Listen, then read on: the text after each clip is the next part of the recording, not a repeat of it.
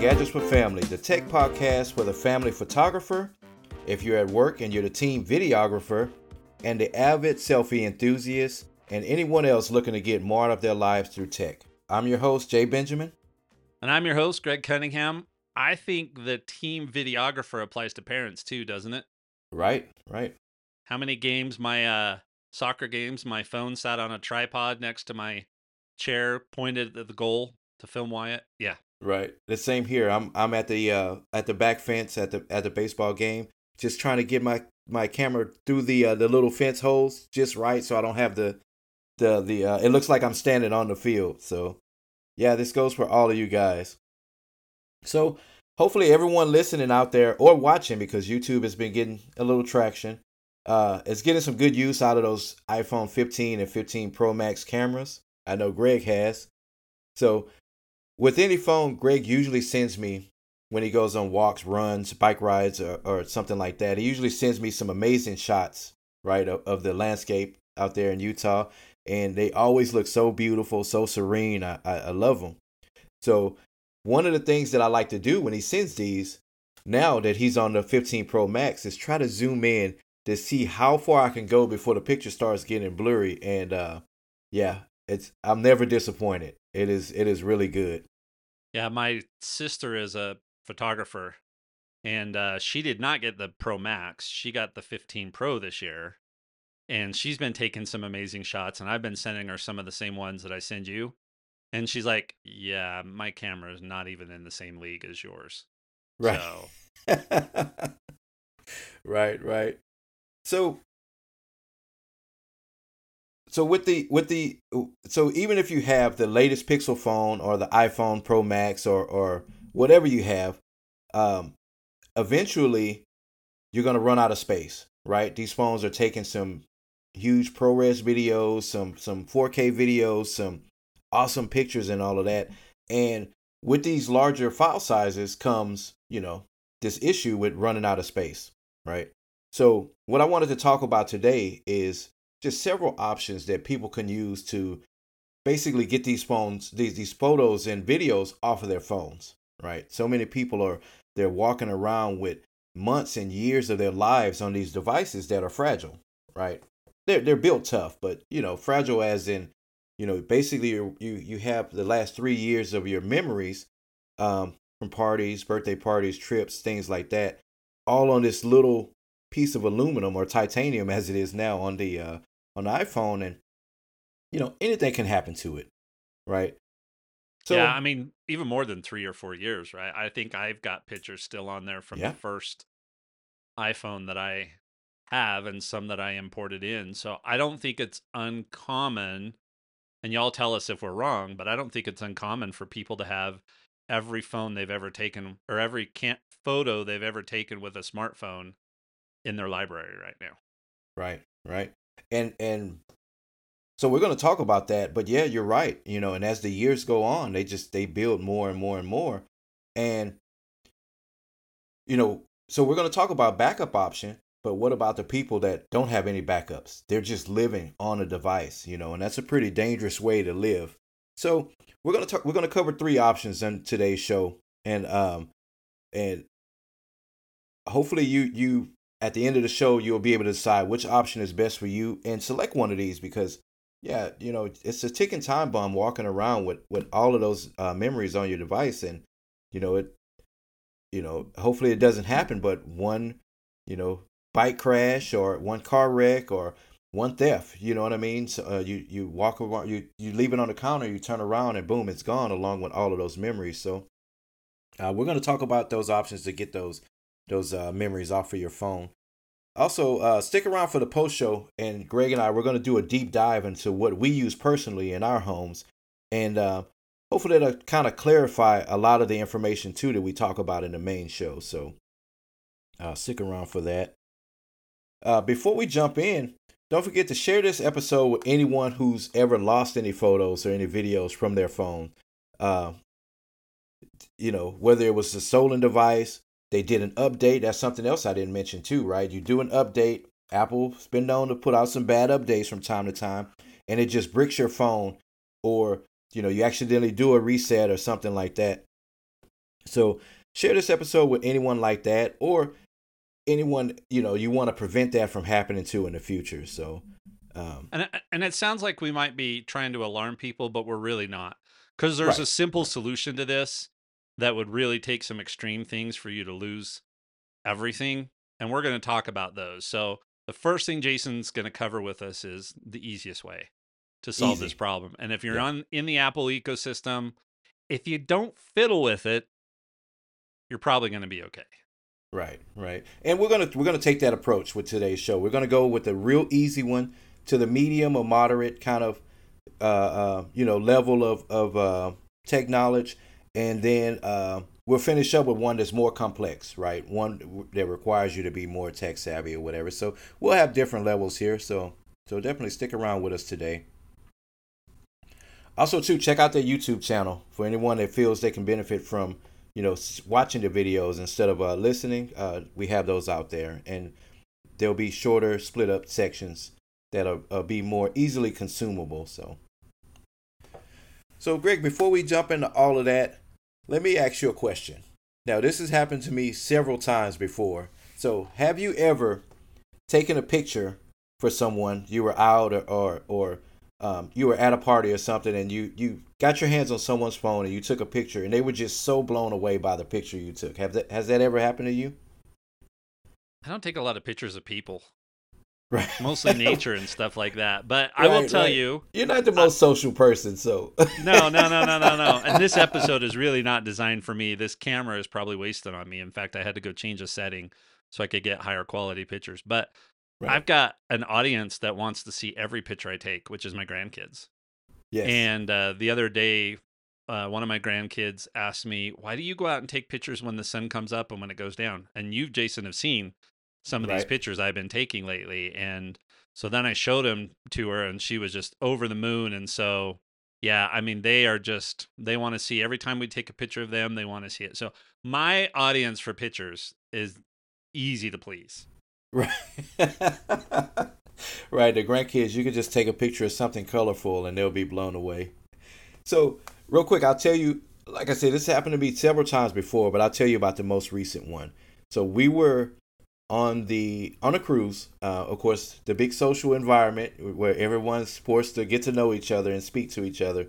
Um, we were on the Allure of the Seas, right? It's one of the big Royal Caribbean ships. It was uh, earlier this year in February, and we were um, one of the things our traditions that we do. We when we offer the ship in port, we'll take a picture in front of the ship with the ship name on the side, right? It said Allure of the Seas, and we take we took several pictures or whatever, and there was an older couple standing there, and the guy was like, "Hey, can you take a picture?" Because they were taking selfies, right? And you just can't get the whole ship in the background when you're taking a selfie. I'm like, "Sure, I'll take it." And he hands me, at the time, I believe it was a 13 Pro or or uh, yeah, it was a 13 Pro uh, Max.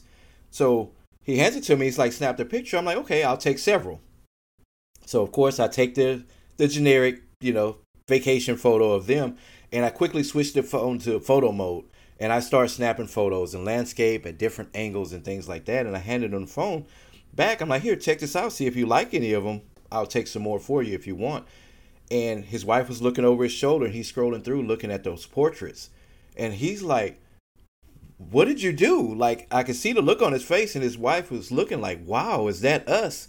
And I'm like, yes, your phone is capable of taking some some amazing portraits and on um yeah yeah they were just blown away by I mean that's happened to me you know several times before but that's the uh uh that's the story. So you know we always say you know people use the phone for the phone right? They as long as I, the phone works it works.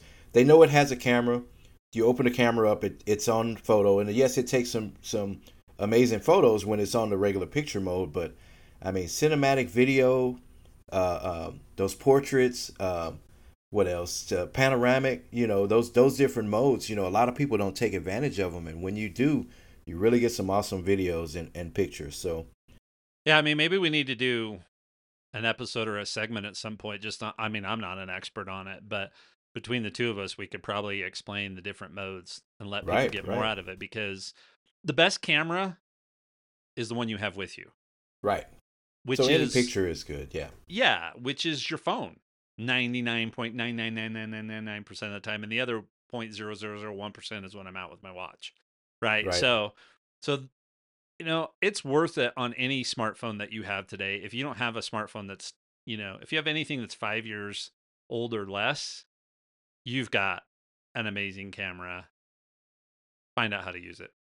Right, right. So yeah, that that time and and you know, like we said, it makes us feel good when we show somebody something that they didn't know they were capable of, and they had it the whole time. You know, it, it that felt pretty good.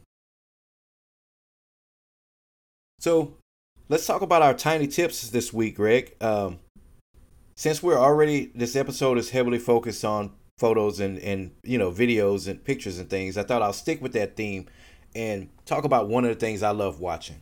Right, and this is when I'm doing when I'm working on, a, on an episode with, uh, for the show or or doing some kind of other work online for the company or something like that. And that's these 4K HDR city tours that are on on YouTube, right? So I hadn't always had a 4K TV. I got this the, this TV. Um, it was late last year, so so it's my first 4K TV. It, it's uh, capable of HDR uh, video and and all of that. It looks amazing. So I started uh, watching on YouTube these guys, and and basically what they do is just they'll take a 4K camera, HDR camera, uh, even some higher resolution cameras, 8 8K and things like that, and they just walk around some of these popular tourist des- destinations, right? Machu Picchu, cities in Japan, uh, Germany. Oh, they look amazing. Some of these cities in Germany and things like that, and um, they just look amazing on the on the television. So uh, if you have a 4K TV, or even even if you don't, even some of the older, you know, 1080p TVs, HD TVs, they, I'm sure they'll look, you know, just as good on those. But so there's not anyone specific that I'm gonna, you know, call out or, or recommend. But just go to YouTube, type in 4K HDR walking tour or something like that, 8K walking tour, and uh, all of these creators will show up. Click on one and just watch those videos. They look amazing.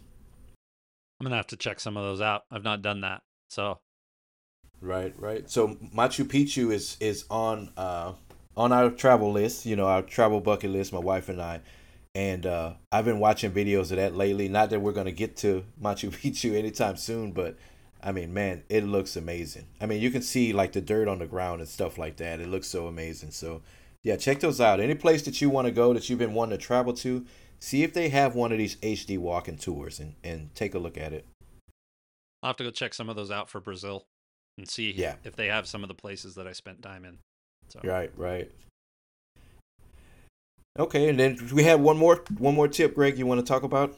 Yeah, shared photo albums. This is what we use this a ton. So this is yeah. a few episodes ago. I told this story about my grandma that's in Colorado when she got her iPhone.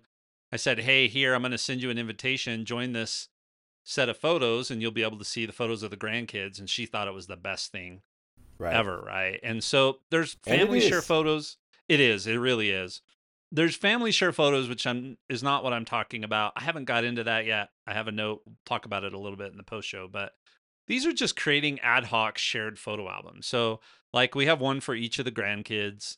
Um, every spring-ish, we start a new one that's called Camping Insert Year right? And right. then we just put a whole bunch of pictures up from all of our camping trips, and it's a good way to collate them. I am not OCD about photos. I don't go in and make sure all the metadata is perfect and any right. of that kind of stuff. It's just not my thing. Um, but we do use these shared albums a ton. We add people to it, and unfortunately, uh, my wife's parents they don't get added to this stuff because they're on Android. I wish there was a better way to to cross platform some of these. So yes. we end up having to. They have a family Facebook group um, which I won't touch with the 10 foot pole, but they put right. some stuff up in I there and we'll send Facebook them individual. Too.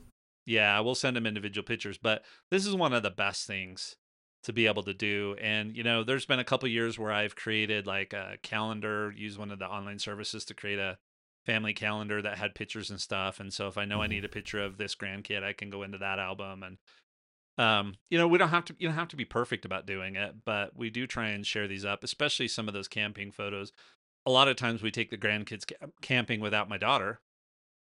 And so instead of sending our individual pictures, we just create an album and yeah, drop everything. Put the pictures in. up there. So that's would be my tip. That is a great thing. If you're not using these ad hoc shared albums, great. And it doesn't move the pictures. They still just sit in your library. It just kind of puts them into a folder. Right. So Yeah. Yeah. And we mentioned before too, it doesn't take up space on everybody's phones, right? Like um when we used to have those uh, those family events or whatever and our family group chat was just full of texts back and forth of everyone sending their pictures and stuff and we had to get to the point where it's like no let's put this in the album and everybody can see everything right? They can just pick the ones that they want to save or the ones that they want to share on their social medias and things like that. So yeah no I, really good I, tip. I think that's good.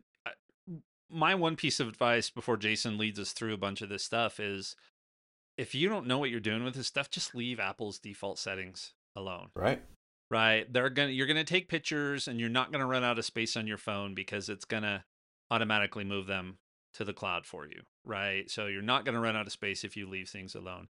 If you do these shared photo albums, it's not gonna put undue storage on whoever you're sharing these with. Like if you've got grandma or grandpa that has a super small storage phone, right? You don't need to worry about doing that. I mean, I've checked my grandma's and my mom's phones and they don't even use half of the storage on the entry level. Right. So if you don't know what you're doing with this stuff and just want to enjoy taking pictures, just do it. Just leave the default settings alone. Just leave them alone. And you should be okay. So, before we jump in, though, you piqued my curiosity. When you look at your mom's storage, what was the, uh, was it still photos taking up most of the storage? Was the biggest chunk, or was it music? I, no. I pick her for a music lover like you are. She is, but she would just stream. I mean, okay. she had a she had Amazon had an Amazon device in her kitchen that she would stream from, and right, right. Um, but she did in the iPod days. We used to get her a new iPod every couple of years, and she'd rip all of her CDs and stuff, and you know she would load those things up. But no, the thing that took up the most space were the games that the grandkids had the games yep. loaded on the phone, right? So okay, I figured it would still be video, but I don't know. I just I just kind of was expecting you to say music. No, I mean she had all of the optimized storage stuff still on. I didn't let her turn any of that off. So it just wasn't a problem. Okay, good, good. All right, folks. So we're going to jump into the main topic here, and again, we're talking about um, backup options, right? Things to to back up your your photos and videos from your phone, so um, uh, you don't lose anything. You don't lose any of those precious memories. So I'm going to take a lesson that we learned that I've learned about myself in episode 20, and I'm not gonna jam pack this episode with so many details, right? We're not gonna we're not gonna rush through the well, take it easy the top half and and you know what I mean, talk everything through and then rush through the bottom half of the show just to try to get everything in. So we're gonna take a, a simple approach. We're gonna do an easy, moderate, and complex approach to to these things. So um yeah, let's just jump into it. So I would say the easiest thing is going to be your your cloud backup. Now, there's the same option that's built into all devices, whether it's Android, iPhone, some other uh, uh, platform that you're using. They all have some version of cloud backup, right? That's just that's just kind of uh, um, a basic feature, right? A, a, kind of a factory feature now that, that comes with these devices. But we're going to focus on iCloud. Like we said from the beginning, Greg and I are both Apple guys. We we uh, pay for a bunch of these service monthly and, and things like that. So we're going to focus on iCloud, but you have some kind of version of this on Android, on um, uh, the other ones. I don't know. I can't think of any other ones right now. So uh, let, let's jump into it. so iCloud is is simple, right? It's built into the phone.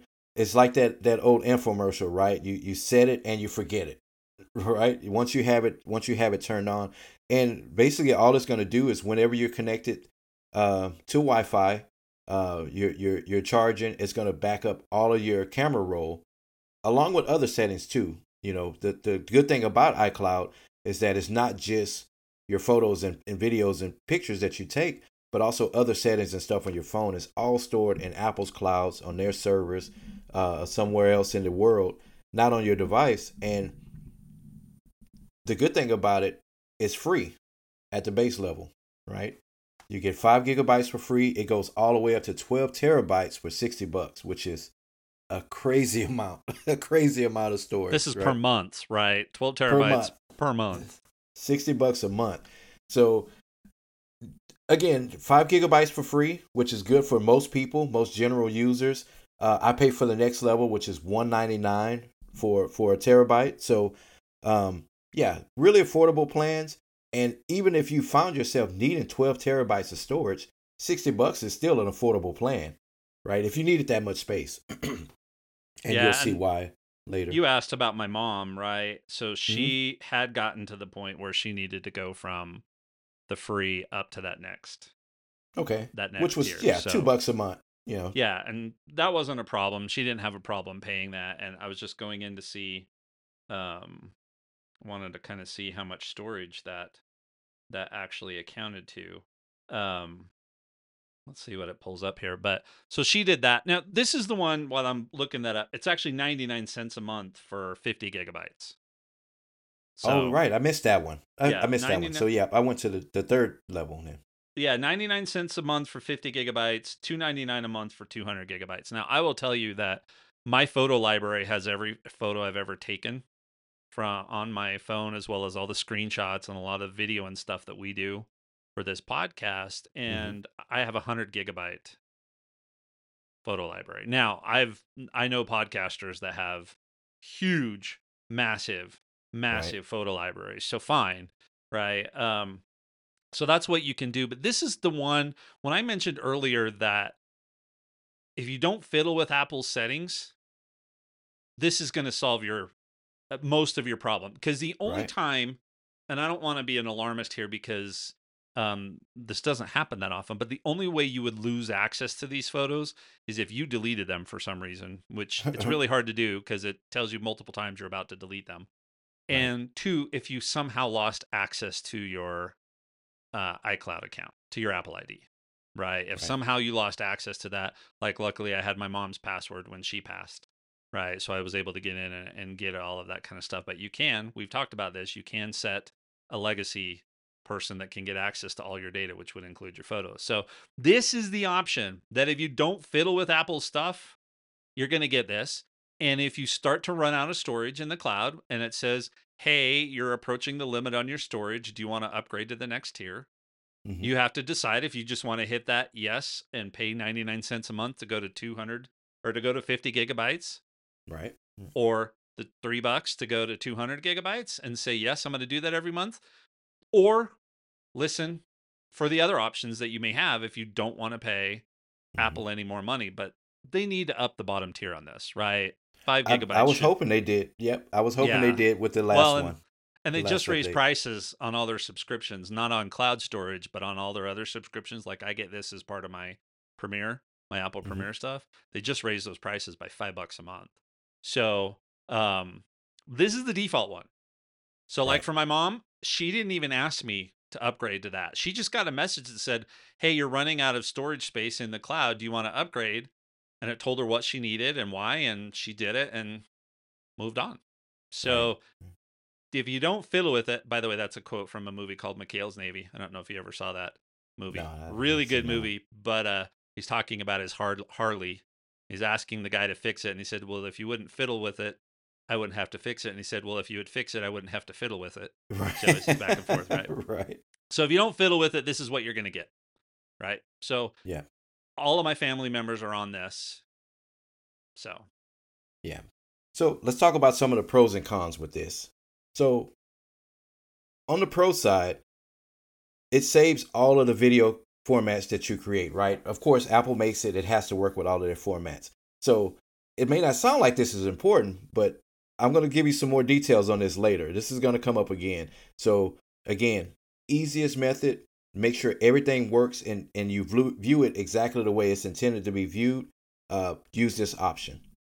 Um, again, set it and forget it. Once you get all of those settings set the way you want them, you know you tick all of those boxes and again you don't have to be tech savvy this is the most easiest all you have to do is read follow the instructions like greg said a bunch of prompts will pop up hey you're out of space Do you want to do this do you want to do that you you hadn't backed up your phone in three weeks or something do you want to add more storage or whatever as long as you can read those prompts and follow through you'll be fine you'll be able to set this up so again set it and forget it um, you can share this across multiple devices and with your family as well, right? My my wife and kids, we all share the storage. I said we had the 200 gigabytes. We all share between us.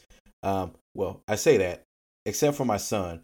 I don't want my iCloud storage full of just selfies and, and pictures of his friends and stuff at school because that eats up space a lot really quick.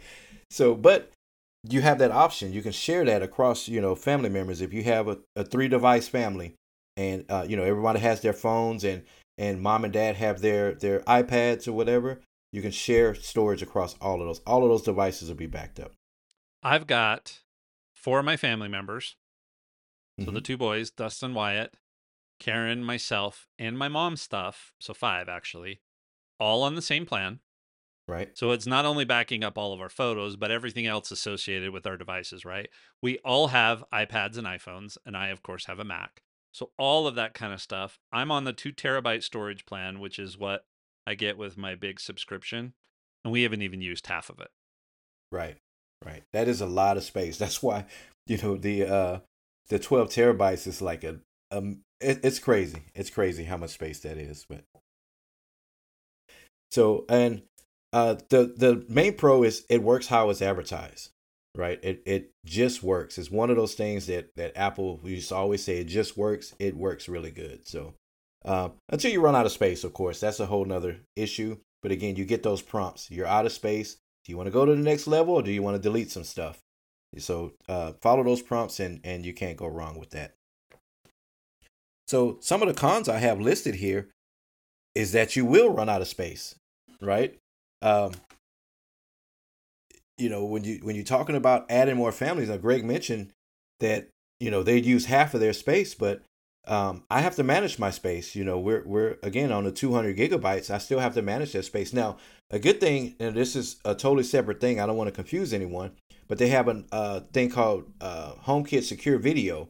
So any cameras that you have that records uh, security cameras, it doesn't take up space from your iCloud storage plan. So um, I have my front door camera, but there's multiple very expensive cameras out there that you can buy. And basically, as long as you're paying for uh, one of these uh, the premium plans, all of that storage is free. So you can record, you know, a, a week or so of video, and uh, it won't count towards your space. But um, you know, manage that accordingly. However much space you need, if you're taking a ton of photos or whatever, just get the plan that's right for you. And, and I like your um, next con here, Jason, because I think this is this is why right. This is why I mean, if somebody said, "Hey, how do you recommend I do this?" I would just say, "Let Apple deal with it." And this next one right. is why, even though it's a price thing. Go ahead. I want to hear how yeah. you put this. So, cost wise, and you have to remember this: you're paying for convenience as well as the storage, and that's not the most cost-effective way to go about things, right? paying for convenience. Like I said, everything we mentioned, set it and forget it. Make sure you have the right things. You'll be prompted whenever you run out of space. Do you want more space? Do you want more? You're paying for all of that convenience. And it's not the most cost effective thing. Like I said, I'm paying the, the two bucks a month, no, the two ninety nine for two hundred gigabytes. That's you know less than a terabyte of storage, and it's not enough yeah. it's not enough. And and I go with a different option. I'll tell you why I chose that as as a go between. But yeah. So the convenience is yep. is and for most for 99.9% of my clients this is what they should do right, right. they should just uh, hey i'm running out of storage well which tier are you on can you afford the next tier or do you want to delete stuff? And they say, I don't want to delete anything because I don't know if I want it, which totally understand, especially when it comes to photos. Fine, just pay for the next tier. Yeah, yeah. So, so yeah, yeah, and again, we, we went through the costs here in North America. You get the 50 gigabyte, two gigabytes, all the way up to a uh, two terabytes, six terabytes, all the way up to 12 terabytes, and it goes from free basically to to you know the 60 bucks uh, 65 bucks a month. It, and that's uh that's pretty steep. But again if you're paying for 12 terabytes then you need it. So yeah. So the next one then is the local backup right and i would say this is a medium level of tech because a, a lot of people grew up with thumb drives and flash drives and memory cards and things like that so basically what this is is uh, creating a, a local backup of of the media somewhere, you know, locally, meaning, you know, not through the internet, not through the cloud or something like that. This is right at home, locally connected to your computer. You have to physically uh, plug something into the computer. So this is going to require you to purchase some additional hardware, right? And we're talking about flash drives, thumb drives, memory card, compact SD cards, those those big memory cards that go in like the the cameras, the the the uh, professional cameras and things like that. Um, they also make these with Lightning and USB C connectors, right? So you can plug these directly into your phone, directly into the iPad, uh, directly into um, uh, most devices. They make some kind of dongle or something for. So, and and that's it. And I say that this requires a medium level of knowledge because again, it's not super complicated. But if you can read through the prompts, uh, follow the instructions, it's going to walk you through saving all of those videos from your phone, from your from your iPad or whatever, and transferring them to this local storage. So, Greg, what do you what do you think? This is uh, again, I, I don't think this is super complicated. This is something most people can handle, but do you think this is a good uh, option for for some people? Yeah, I do. I mean, if you don't want to keep everything in the cloud, you don't want to pay that extra stuff, or you know, and you just want to do like once a year, right? right? Or or you know once every six months or something like that to be able to transfer them. There's apps that'll help you do this. Yes. Um. So uh, if you're interested in that, let us know. We can point you to some resources. Um, going directly from your phone to that external hard drive, it just takes just a little bit. I wouldn't want to be doing right. this on a regular basis. Um, it'll be slow for one thing, yes. and especially if you're not on the newer phones in like the Pro Max with the Thunderbolt connection. But um, yeah, I think it's good. Yeah. Um, get some help doing this if you've never done something like this before and you want to move everything off. I think this one going directly um is probably something that doesn't happen a whole lot because people are just going to yes. pay the the extra storage for Apple unless you have a Mac and I don't think we have that one down here now if you have a Mac and want to use your Mac to get mm-hmm. these photos out of the cloud stick around for the post show yeah yeah so so this requires again like i said buying some extra hardware or whatever. And the most notable of that are these external hard drives right? They're they're 10 bucks for 500 gigabytes on black friday right? And black friday's coming up. Also too we'll have a shopping episode a shopping guide episode coming up soon. We're we're we're planning it out. But so deals like like like i said a 10 buck 500 gigabyte hard drive and you can save all of your that's more storage that i'm paying for you know, per month with Apple, right? 500 gigabytes. And you can pretty much save multiple devices, multiple years on these devices, you know, on these um on these external drives. And also too the same with SD cards and stuff like that. A lot of those are really cheap. They're really large now to be so tiny.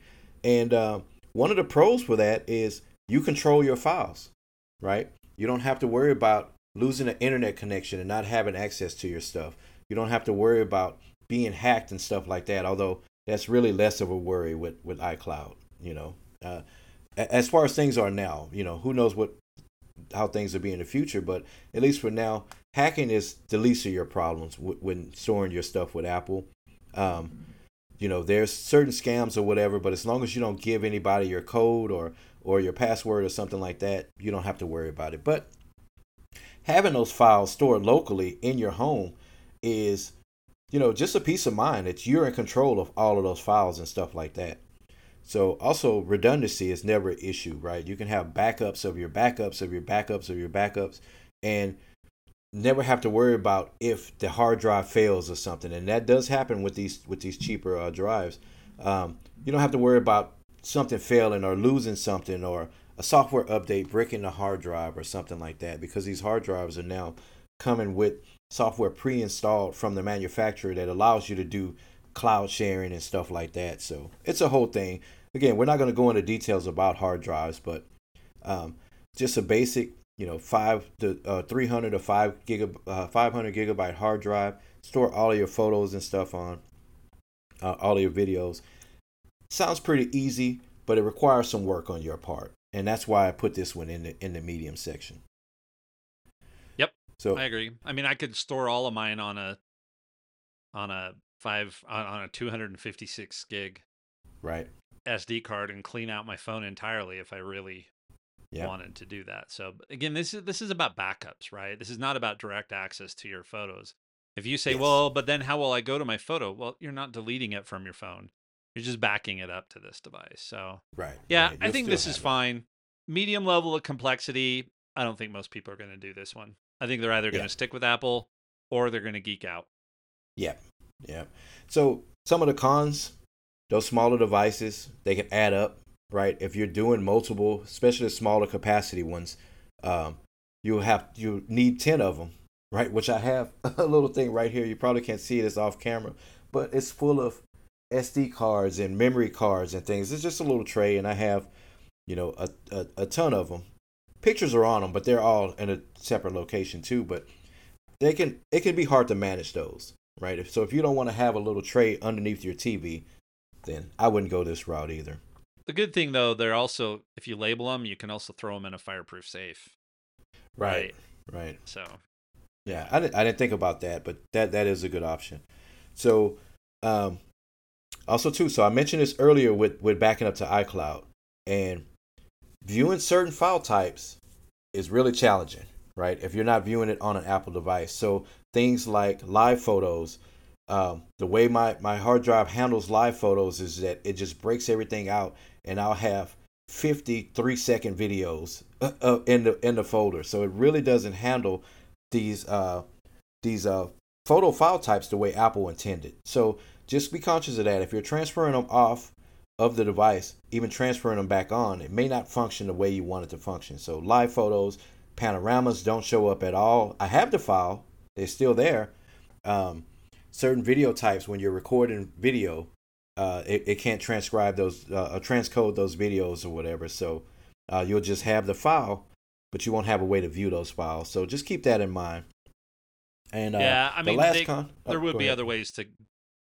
You could probably get to those with a Mac or something like that, and right, and right. get them back to where they need to be. It's still better than not having them at all. Yes, having to definitely. try having to work to get to them is better than not having them at all. Yeah, and when we talk about our options too, I'll talk about how that's improving and stuff too o- over the, the last few years. Um, the last con, failure is always an option with these things, right? You're talking, we're talking technology, right? If it's stored in, in a place with too much moisture, too much heat, which is the enemy of all technology, if you if they're not stored properly, they fail. Even if they're stored properly, they fail. So you back up some photos on a hard drive, you don't access that hard drive for another year and a half, two years, three years down the line, and you're greeted with the error code that uh, files may be corrupt or something like that. So always just have options. Back up your backups. Yeah, I mean, if you care, backups. if you care about your photos, you need to be doing more than just one of these things. Definitely. That's that's that should have been in a tiny tip, right? Uh, you need to have more than one of these options. So, but again, medium level uh, requires a little more work on your part. Um, you have to actually initiate these backups yourself. There's some automation and stuff like that, but pretty much you're saying take this picture off of this device, move it to that device. You have to actually be actively, uh, uh, you know, doing the transfers. So, but still, good option out there. So the last one, and by far, this one is the most complex one, I think. And that's creating a, a personal cloud solution, which there are software and, and other services to do that outside of Apple. It'll work similar to the way Apple wants it, but it's still from a third party. Uh, the software services or a hybrid solution, right? That's some of uh, between actual physical media hard hardware and software and the software that runs on it that uh, will give you these cloud solutions and stuff like that. So again, this is to be the most complicated. Jason, before you dive in here, can I just tell you this one is I just see on our video a thumbs up just popped up. That means one of us has the uh, uh, reactions turned on. I think it's you. Okay, probably yeah, probably when I was giving the the hand motions here. yeah. So for those of you that don't know, if you're watching the video, you'll see that a bubble thumbs up and a bubble just popped up. Apple has got some animations that if you do double thumbs up and stuff like that, we probably should talk about it at some point. I turned them right. off on my machine. Jason's going to need to turn them off on his. But before you dive in on this one, Jason, this is why I'm in Apple's ecosystem. And way, way, way back in episode one, we talked about having gone from gadgets to tools. Right. Right. And so Jason's going to take you through what this is. This is why I'm in the Apple ecosystem and why I'm all in on the Apple ecosystem is because I don't want to have to do what Jason's about to talk you through, right? Especially if I think about the fact that I want to have more of a mobile lifestyle and live in an RV, right? This kind of stuff is just not what I want it to be. I would rather have than most of the full-time RVers that I have have three two or three internet services simultaneously. Right. Right? And uh so make sure they stay connected. Yeah. This is a good option if you want to deal with it. So if you like me and just say I just want stuff to work, if you just want it to work, do not try this next option. If you really just want it to work, pay Apple. Yep. Sorry, so, Jason. I had to go off on that sidebar because no, no, no. You're right. How I feel about this next one. You're right, and it it is like I said by far the most complex. Uh, you have to be tech savvy. Um, this is not for the the passive user because even I get overwhelmed sometimes with with some of these settings, and uh, you know they always make that comparison between Apple and Android. Android is for the people who like to tinker with stuff or fiddle with stuff, as you said earlier, and uh, I, I sometimes I feel like oh I sh- I just shouldn't have went with this thing, but cost wise I'm so heavily invested in this thing. I have to keep it running right. Now, I'm not complaining about it because it runs fine when it's running fine. But um, so let's talk about it. So this is a, again, we're talking about hybrid solutions, right, between hardware and personal cloud services, right? This is not like iCloud, but your own personal cloud that you build and configure your own way. And um, so it's basically like a local hard drive that offers some kind of software on it to be able to access that hard drive remotely, right? You're not you don't have to have it connected to a computer or whatever to access it, right? Me, I can get to these files whether I'm sitting here in the home or if I'm, you know, out at a market or something, I can still access all of those files on my personal cloud. So, Jason, is this basically saying I'm going to do myself what most people pay Apple to do? Right. This is exactly what it is. And okay. and this is why I go with such a low tier with Apple, right? The 200 gigabytes because all I need is for us not to lose our photos while, while we're out, right? As long as we can get back to the house, we, we come back home. As soon as my wife and I put our phones on the charger, all of our photos are stored here on our personal cloud, on our NAS, right? So it's a network attached storage. They just call it a NAS for, for short, uh, NAS. And um, you know, for for me, and again, you know, I'm a little more tech savvy. It's simple for me, right? It has its it's you know when the power goes out and stuff like that, or or you know the the, the breaker trips or, or something like that. I have to go in and reconfigure some things and get it go, get it going. So for some people, that'll be a nightmare, right? When we use the the the Plex server here, the stream home videos and stuff here, every now and then my son will go, Dad, the, the thing is acting weird. It's not letting me, or it's telling me I can't access this video, and I'm like, oh, just just watch Netflix. I'm I don't have time to deal with it. So it it, it requires a, a certain amount of attention, a certain amount of babysitting, but um, when it when it works, it, it really works great. So um, we're always talking about too how to reuse some older tech, right? Greg and I are always going on about being able to reuse some of your older tech. This is a perfect way to repurpose some of your older laptops or something like that, right? You can create, and again, if you're if you're looking to, to tinker with things a little bit, you can create a home server just from one of these old laptops and actually serve these files just like a NAS, just like a, a, a personal cloud, just from that old laptop that you have sitting in a drawer or something like that. So there's software uh, services and things out there that you can either start a trial or or just pay for you know uh, pay for not a subscription but just pay for the, the software one time and set it up and configure it and, and you're off off to the races you know and just to be clear i mean in the previous example you talked about how um it's almost as simple as plugging in a hard drive mm-hmm. launching mm-hmm. an app and pressing a button to get all of your stuff to transfer over to that external hard drive Right. While we're talking about external hard drives in this third scenario, it is not pressing no. a button. It may be pressing a button after you've got it all set up.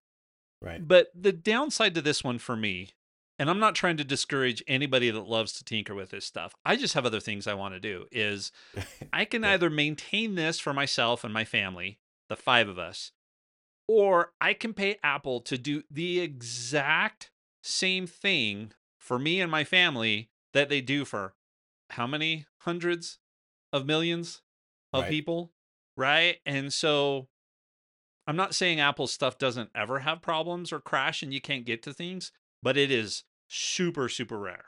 I mean, Jason, I'm guessing you have to fiddle with your um with your external storage for this backup stuff way more than you notice Apple's stuff is unavailable. Way right? more. Because, way more.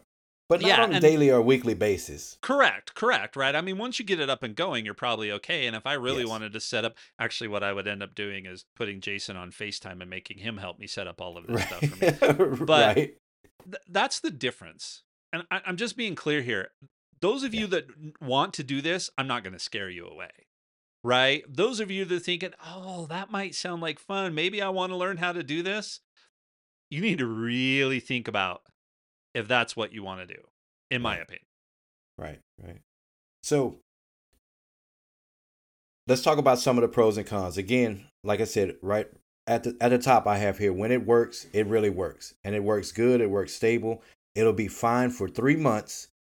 We'll have a power outage or some kind of storm or blow through and then I have to go in, restart all a lot of those services and and all of that and stuff like that. Once it's because I already got it configured initially, I'm just restarting the service and it's working. Um, so when it works, it works really good. Um, I put on here it can be more cost effective than any of these other options, right? Now I did mention the ten dollar Black Friday uh, uh, 500 gigabyte hard drive that we see at Walmart and other places every year. It's not as cost effective as that, but you can get hard drives on Black Friday, all through the shopping holiday season, on Prime Day, and they had Prime Day what twice this year. You know, um, they have these pre-Christmas sales. Be, that, I just read an article. Don't quote me on this, but Amazon and I think Walmart are doing their Black Friday deals over the course of like eleven days this year. Right. That's that's yeah. So you'll be able to get these deals pretty good. So when I say that it can be more cost effective than the other options, let me give you an example. Um, my NAS, our personal cloud storage that we have, is 16 terabytes, right? We talked about Apple's 12 terabytes for 65 bucks a month. I paid one of my hard drives. Now there's four. It's a, it's a it's four different bays. One of my hard drives I paid 45 bucks for. So add those up, you know, again, 16 terabytes of, of, of total storage, nowhere near even putting a dent in it all of our Apple stuff, all of our photos through the year. I even scanned some of, uh, we have a scanner here. I go through when I have time, scan some of the old physical photos that I have, save them to the hard drive. So all of our photos will be there. Then it's backed up to another older hard drive. There was another network attached storage, but again, we're not going to go into details about that until the post show. Yeah, but, I mean, you're uh, talking about a few hundred dollars to set something like this up. Even if I think right? about because a lot of the podcasters you and I follow have Synologies, which is just the yes. type of of this NAS stuff. I mean, they may spend a couple thousand dollars, but right. you're gonna spend that once a decade.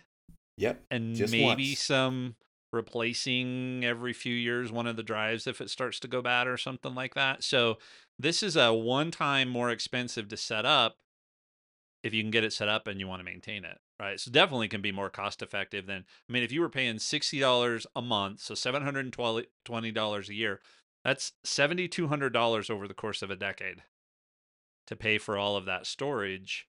versus, you know, Jason, it sounds like you set yours up for three or four hundred bucks. And how old is it? Right. Well, mine is I want to say about three years old now, and there's no reason to change. Like I said, 16 terabytes. We hadn't put a dent in it. Yeah. Like at all. So I'll be on that 16 terabytes until you know until I need more. Yep. And the particular one I have, I have two more expansion slots in it, yeah. so I can add two more solid state uh, hard drives into this one. Now, you know, five or six years, I'm probably going to want the newer, faster version of the one that I have. Uh, but that's just me. I can keep this one for you know however long the, as long the as hardware it runs. still support it. Right, right, right. And it's physically sitting in one location. It's not moving around. It's not subject to being banged up and dropped on the floor and all that kind of stuff. So yeah, definitely can be more cost effective than others and it's a solid solution for those of you that have already said, "Oh yeah, yeah, I want to do this. I'm just trying to figure out what to do." Yeah. So, let's again, let's talk about some of the cons. Um like I said from the start, like Greg gave his, his PSA from the start, this will require some maintenance and attention on your part, right? A lot. And depending on the brand the, the brand that you go with, Synology that you mentioned, uh, a lot of those are more user friendly than the QNAP, which I have. So I made that comparison to Apple and Android. Synology and QNAP are kind of the same. I should have went with Synology because basic settings, basic switches, and it runs just fine. I opted for the QNAP, which requires a lot more, you know, a lot more tinkering, a lot more settings, a lot more uh, uh, information. Um, so it requires more attention. And again, don't let me scare you about the, the maintenance part. Again, once it's running, it's running, right? When the wind blows here, they they change the transformer in my backyard. Uh, there's a lot of trees by the power line, so when the wind blows too hard, we blow a transformer, and the whole block is is without power for, you know, two or three hours. After the two or three hours, I have to go in and reconfigure everything. But I know to do that out of habit now, so requires more attention. Um, you do have to be pretty tech savvy. Again, we mentioned that. Uh, this is not something where you can just read through and read the prompts and and you know follow the settings and get it set up like you want. Some of this stuff you have to understand what you're what you're what you're changing, right? And you know, I have years of experience with networking and and um, uh, just technology in general. A lot of this stuff, I read it, it says a certain phrase or a certain term, and I understand what it is that I'm changing. This is not for the faint of heart, you know, as they say. Uh, you're not going to go from um, Tech Zero to Hero all of a sudden with uh with the NAS. You you're gonna have to understand this thing.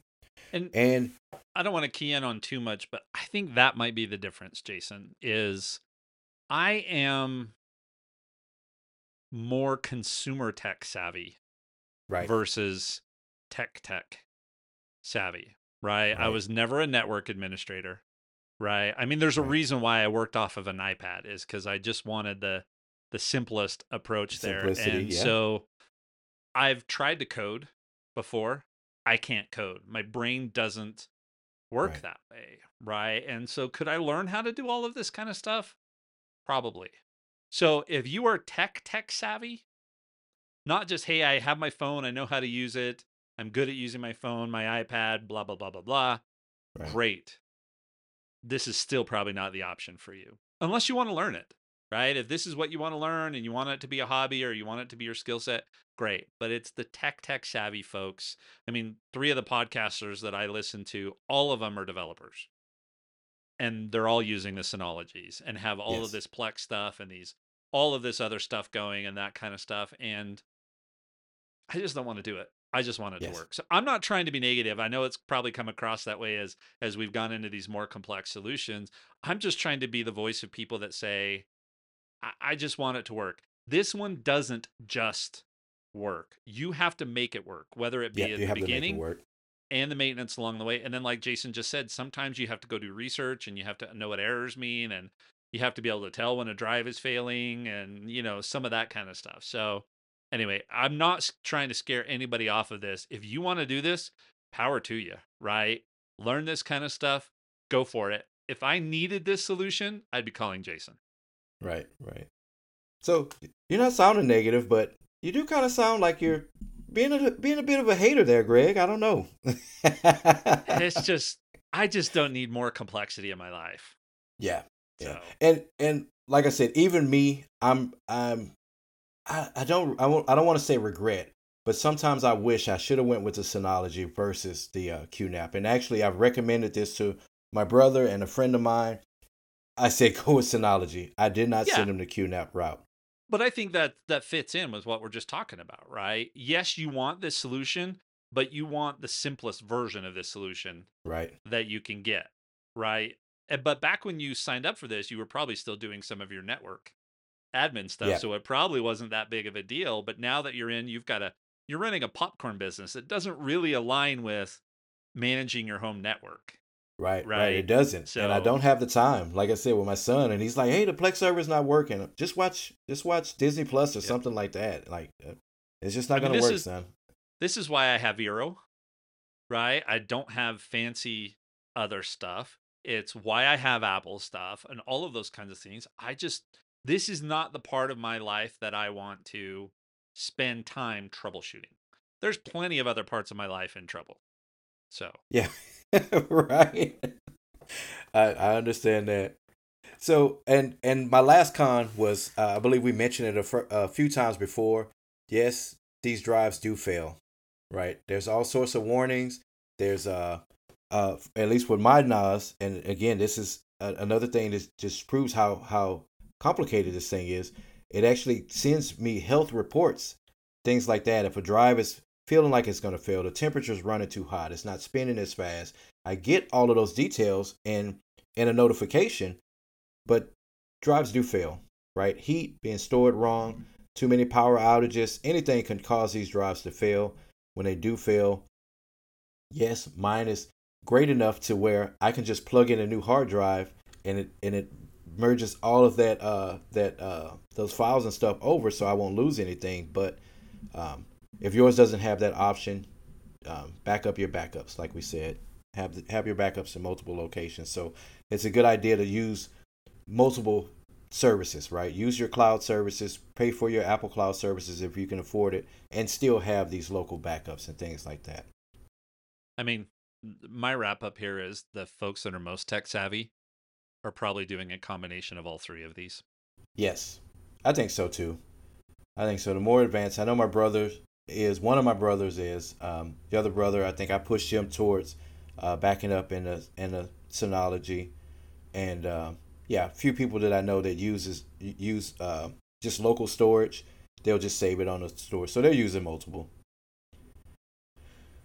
So that's pretty much all I had this week for that. Greg, you want to talk about what's coming up next week? Yeah, so uh, Jason might have noticed I keep trying to glance out my window um, yeah. I thought you were coughing, but you were looking no, at something. No, I'm not. I because I've got to have to pull the curtain, otherwise I get this glare. But I'm watching for the UPS truck. Right. Now I got the app up, and I'm watching, and it says delivery's not till between one and three today. But sometimes you know those me, way off.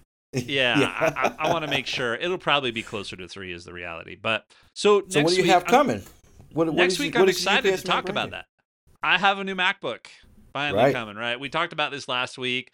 We talked about which one Jason thought I should buy, which one I thought I should buy, and I bought neither. Um right. so um I've got a new MacBook coming, but so I'm going to do some I'll do an unboxing video like I did for my phone and you know some of those kinds of things that can drop on uh that can drop on YouTube. But I'm also going to write an article. So I'll have a blog post that drops next week. And then this episode, I want to talk about why I bought what I bought, right? This journey that I've gone through because I honestly I don't want a Mac. And it's not because mm-hmm. I don't like the Mac. Um, I actually need it. Stick around for the post show to talk about this backup thing. I'll explain why I need the Mac. But um, I don't really want to be working off a Mac, but I need it for certain things. So I've gone through this journey about what do I really need? How much do I really need to spend? How am I using the Mac? What else? All of this kind of stuff. It's part of it's backup related, some of this other stuff. Yep. So I've gone through this whole journey. And what I'd like to do next week is just talk through what I ended up doing because where I ended up is not where most of the folks that do tech podcasts and YouTube work are going to end up on this MacBook. Um, so that journey that I went through, if I can share that with everybody, I think there's people that could benefit if they're thinking about buying a new Mac. So if you are thinking about buying one of these new Macs that just dropped, um, today's release day, and you can wait another week, do so until you hear the podcast because I'm going to talk about how I figured out which one I needed to buy. And um, I saved money. Um, yes. And that's kind of a big deal. So, um, anyway, uh, stick around for that. That's what we'll plan on going through uh, next week. So, unless it unless I get the Mac and set it up and it fails terribly, which shouldn't happen. Um, it won't. So yeah, it's gonna be. If awesome. I do, if that happens, we'll have a very different kind of show next week. It'll still be Mac related, but I might be wearing red. My face might be red. The office may be in shambles because I think I'll be super frustrated. That's not gonna happen. So right. That's right. next. We'll week. see parts parts yeah. of the computer all dug into the wall and things behind you. Yeah. All right, folks. Well, that's all I had. So again, this is about backing up and and saving those memories and and you know those good times that you have and not living with all of these uh, important valuable pictures on your device right all it takes is one good spill and the, the screen smashes to the point where it's not accessible and you can't do a backup at that point and you lose everything so again it's, it's not a scare tactic this is just our opinion on, on what you should be doing with your technology and things like that so again easy cloud backup you know, moderate level, just saving it to hard drives and flash drives and things around the house. It just becomes, you know, a little cumbersome uh, managing all of the different, uh, uh, you know, media laying around.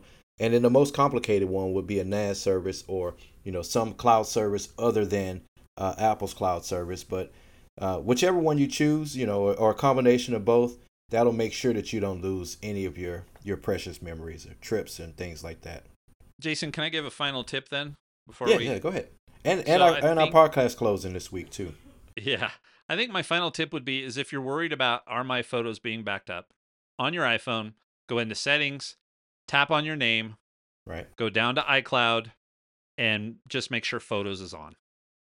And if photos is turned on then your photos are being backed up to the cloud so no need to to have too much of a panic there if that's the case so that would be my final tip. And my final podcast closing is uh, I have no idea. I'll see you on the new MacBook next week, guys. Sounds good. Thanks, everybody. Thanks. All right, folks. Thank you for sticking around. If you've made it this long and you really want to hear how Greg and I manage our photos at home, then that means you're you're extra geeky just like us. So Thank you for sticking around. So, we're going to just j- dive right into this thing and let's talk about the solutions that work best for us, right? And why we use them and what are some of the pros and cons that we run into with uh with our uh with our method. So, Greg, you want to start us off? Let's talk about what you use at home. Which you talked about during the, the main show a couple of times, but I think we hinted at this, right? So there are a couple of pieces that I didn't do it, but Jason and I are on the opposite ends of this. So I want the simplest and I let Apple do it for me. So, yes. um, the good news is over time, I'll go from five people on my account to four to three to two, right. hopefully, as my boys get, you know, married and do all that kind of stuff. And my mom's stuff eventually I'll just move it off, right? And not have to worry about it. But it's so small, it's not a big deal. So I don't anticipate having to go up from this two terabyte anytime soon because you know a lot of the stuff that I I do that takes up a lot of space, like our videos and stuff, I delete off because I've got them elsewhere. I don't need them in my yes. photo library. I only need them there to do some stuff with them. Right. So I let Apple do it for me. Like I said, I've got the Premier subscription. It comes with two terabytes of storage. I could add an additional two terabytes of storage on top of that for an additional ten dollars a month, or I could add the 200 gigabytes or whatever. So I think it's going to be a long time before I run out of Apple's storage stuff. Yeah. And that applies for Karen. I was actually thinking about this with her. It applies for her, uh, Dustin, and Wyatt, since we're all on here. Um, but I also think my daughter that has an iPhone does it this way. My mom, my grandma. We just mm-hmm. let Apple Apple deal with this. Now, one of the reasons I can do that is because I have what's probably in your middle tier, right? Because I have a Mac on my phone, I don't download all the full resolution photos to my phone. I let the phone manage my storage for me when it comes to photos. So yes. I've only got like five or six gigabytes worth of 105 on my phone right now, even though I have half the space available. It just that's mm-hmm. what it puts on there. I just let it deal with that because the full resolution versions are sitting in Apple's cloud. That's how I know I have 106 gigabyte uh, library, right? If I go yes. in right now into my storage and look at my personal storage, um, it's going to tell me that you know my photos are 106. Mm-hmm. Yeah, I mean, in the cloud it says 87. Here on my local drive it says 105. So fine, whatever, okay. right? The difference between those, um, that's fine. On my Mac, I'm downloading the full resolution photos. That's the difference. Is I go into photos, I flip that switch, it says download the full res, and that's mm-hmm. how I know that my photo library is currently taking up 106 right. gigabytes worth of worth of photos. And then I use Time Machine. So again, I'm letting Apple's built-in stuff do its job. So twice a week, usually, I plug in an external hard drive into my computer. I don't even have it hooked to my network to tell you how simple I have this. Twice a week, I plug in that external hard drive. It goes through and does a backup. When it's done, I eject the hard drive and I'm done. And everything is backed up on my Mac there, right? I mean, right. that includes some of the other iCloud stuff that sits on here. So essentially, I've got a local backup and I've got a cloud backup of all this stuff. And then I also currently, you and I will talk about this next week. So again, tune in next week to talk about this. Mm-hmm. I also currently use Backblaze, um, which is backing up my entire Mac to a separate cloud service. So yeah. in theory, I've got two cloud backups and a local backup of everything that's on my Mac, which happens to include my entire photo library. So right. that's how I do this. Um, so in Backblaze is just kind of the a backup option to the time machine, right? Because everything is backed up to the hard drive through uh the external hard drive through uh time machine. Right. Yeah, I mean the way so if you listen to like ATP or something like that, right? They always recommend that you have one cloud backup of everything and right. one local backup. The local backup is in case like you know your home were to burn down. Right. right? And right. so I've actually got I switched to a new external hard drive this year. My old one, so since everything up through July on my Macs is on that old hard drive is in the fireproof safe. So even if I were to lose this current hard drive, I'm only back you know, yeah. six months or so if I had to. So that's what it's for. But you and I are going to talk about whether I need Backblaze next week or not because I, I don't know. Um, yeah. And it all depends on your usage, right? So um, that's how I do it. Like I said, so I let Apple do everything. I've got two terabytes of storage, which I'm not even close for. It's all of my family stuff. Um, then I have the full res versions pulled down to my Mac, and that gets backed up using uh, Time Machine and mm-hmm. Backblaze. Mm-hmm. So in theory, I've got locals and cloud backups of everything. Now, the other new option that's come out, so let's say that I didn't want to go, you know, manually pull Karen's photos mm-hmm. down and have a local backup of those here, is I could use the new family photo share stuff. Right? right? If she and I were to share an album and we put all of her pictures in that, then they would get downloaded to my hard drive here and then backed up to Time Machine and all that kind of stuff. I think the mm-hmm. problem though that I have there is I probably would need a different hard drive size because I think right. she's got enough. Um, she has enough photos.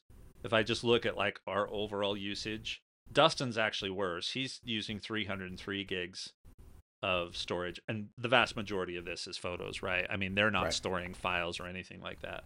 Dustin might be, but um, so Karen's at 165 gigabytes, and my guess is 100 120, 140 of that is probably mm-hmm. photos. Mm-hmm. So if I were to put another 140 fo- gigabytes worth of photos on my hard drive yeah. here, I'd be out you of space. Need some more. Yeah, you, so, you definitely need more storage.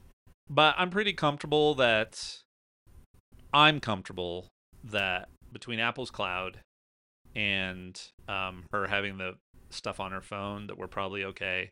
The only scenario that didn't account for is if her Apple ID were to get hacked and she were to lose access to that, and somebody mm-hmm. got in and purged everything or tried to hold it ransom or, you know, something like that. That's the right. only scenario. But unless you're high profile, right? Yeah. It's just it's right. just such a a low risk. And you know, it's surprising that my emergency preparedness brain is not trying to mitigate for every possible scenario right? Because yeah. you know me, I normally do that, but in this case, I just that's good enough for us. So yeah, and, it, and it is do. a good solution. Yeah, yeah, it is. It is a really good solution for most people, right? So for me, I, I went with this solution again. One was the cost because you know I'm cheap. Two, I like to tinker and stuff like that, right? I, I try to keep my home network running as smoothly as possible, and and um, adding a network attached storage is just one of them. So I, I went with this not just for the photo backup, right? I know the show is about photo backup and videos and stuff like that, but it, it's more than that. The photo backup is just one aspect of why I went with this drive, right?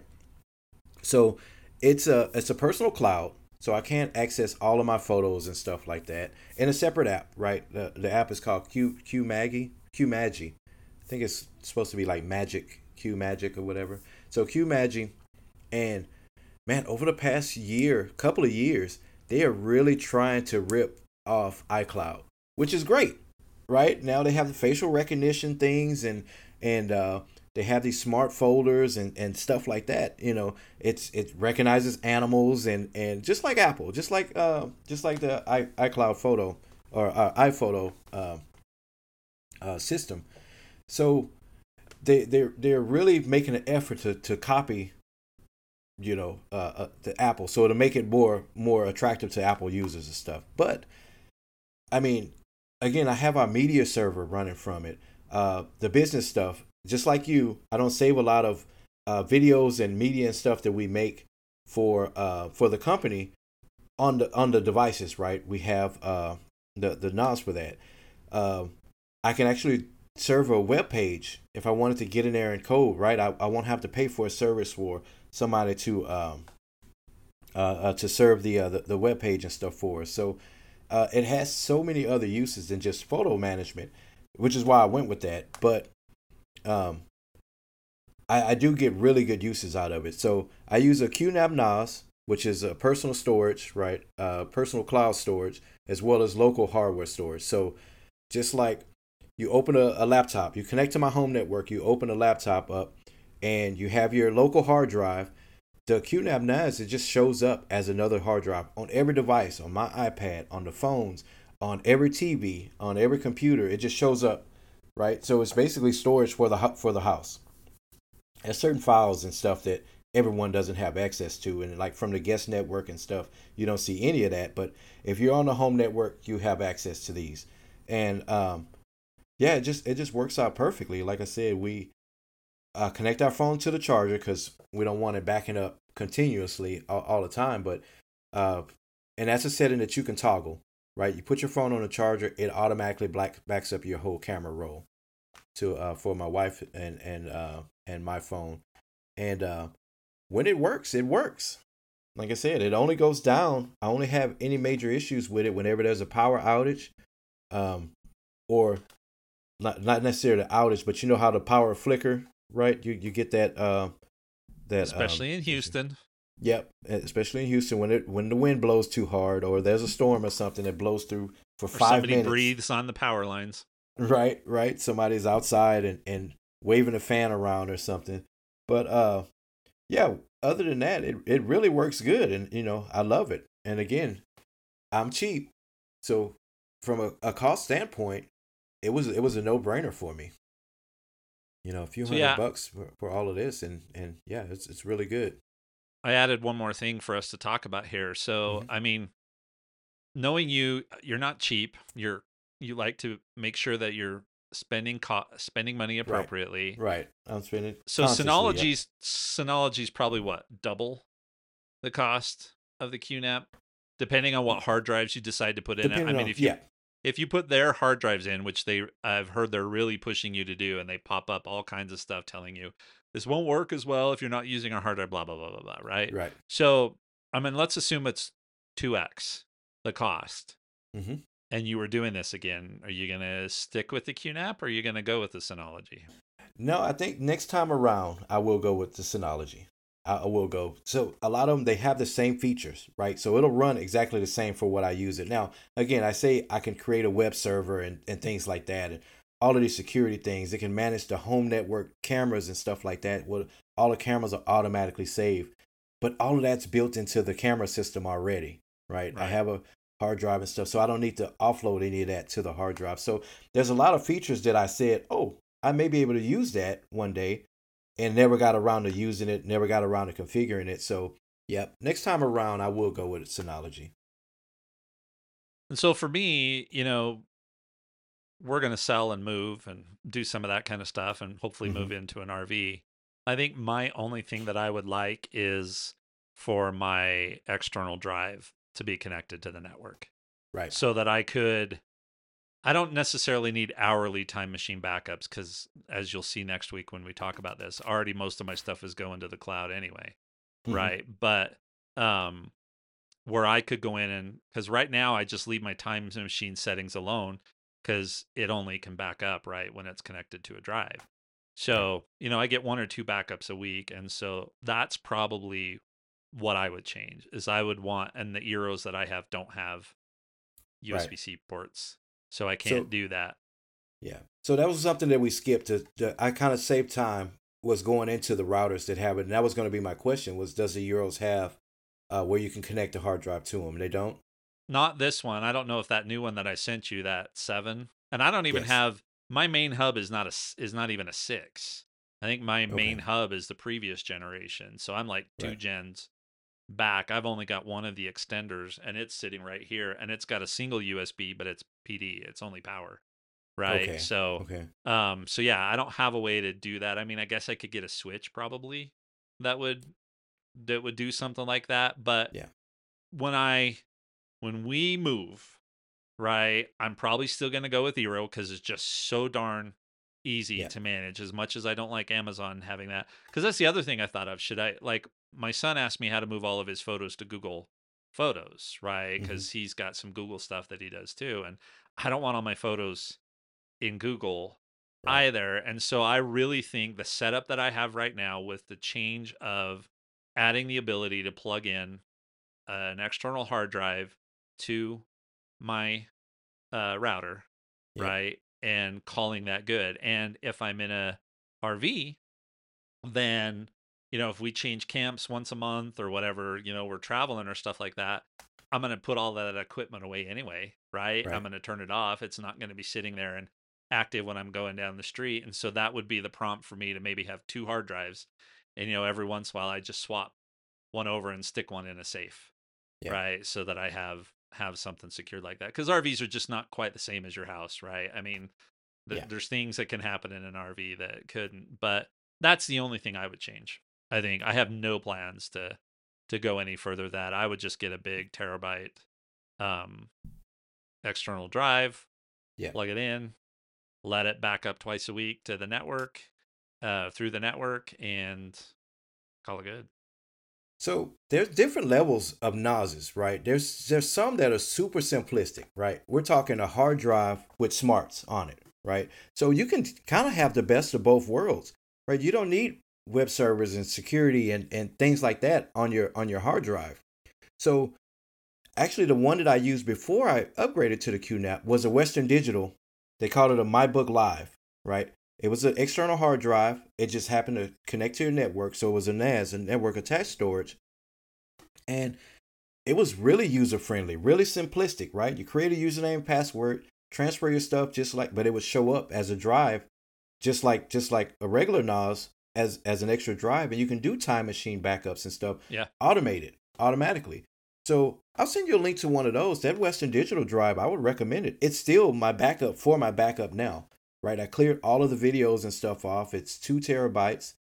Um, and I use it as a backup for certain uh, uh, files on the NAS. So the Western Digital MyBook Live is is really a simplistic NAS that doesn't have all of those extra bells and whistles, and it works. Yeah. And that thing is, I've had it for, I think it's eight or nine years old. It's it gives the warnings too if it's overheating because I have it in a cabinet with the other NAS and it's blowing that fan, that blowing that heat uh, on it, and it sends me a notification like, "Hey, it's too hot. it's too hot yeah. here."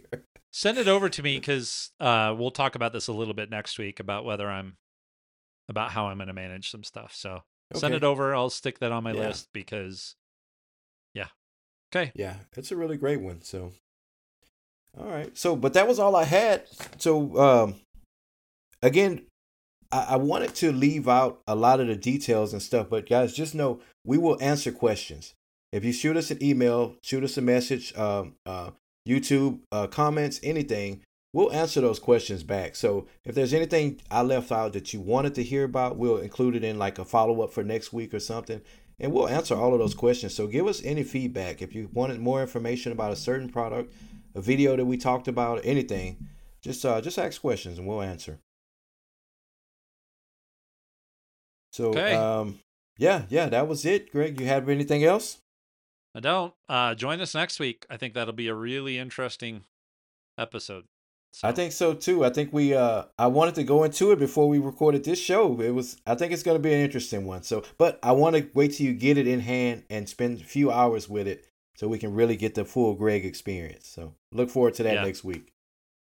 I'll be uh scrambling to get our show edited before it shows up because I think it's going to be really hard once it gets here to focus on anything else.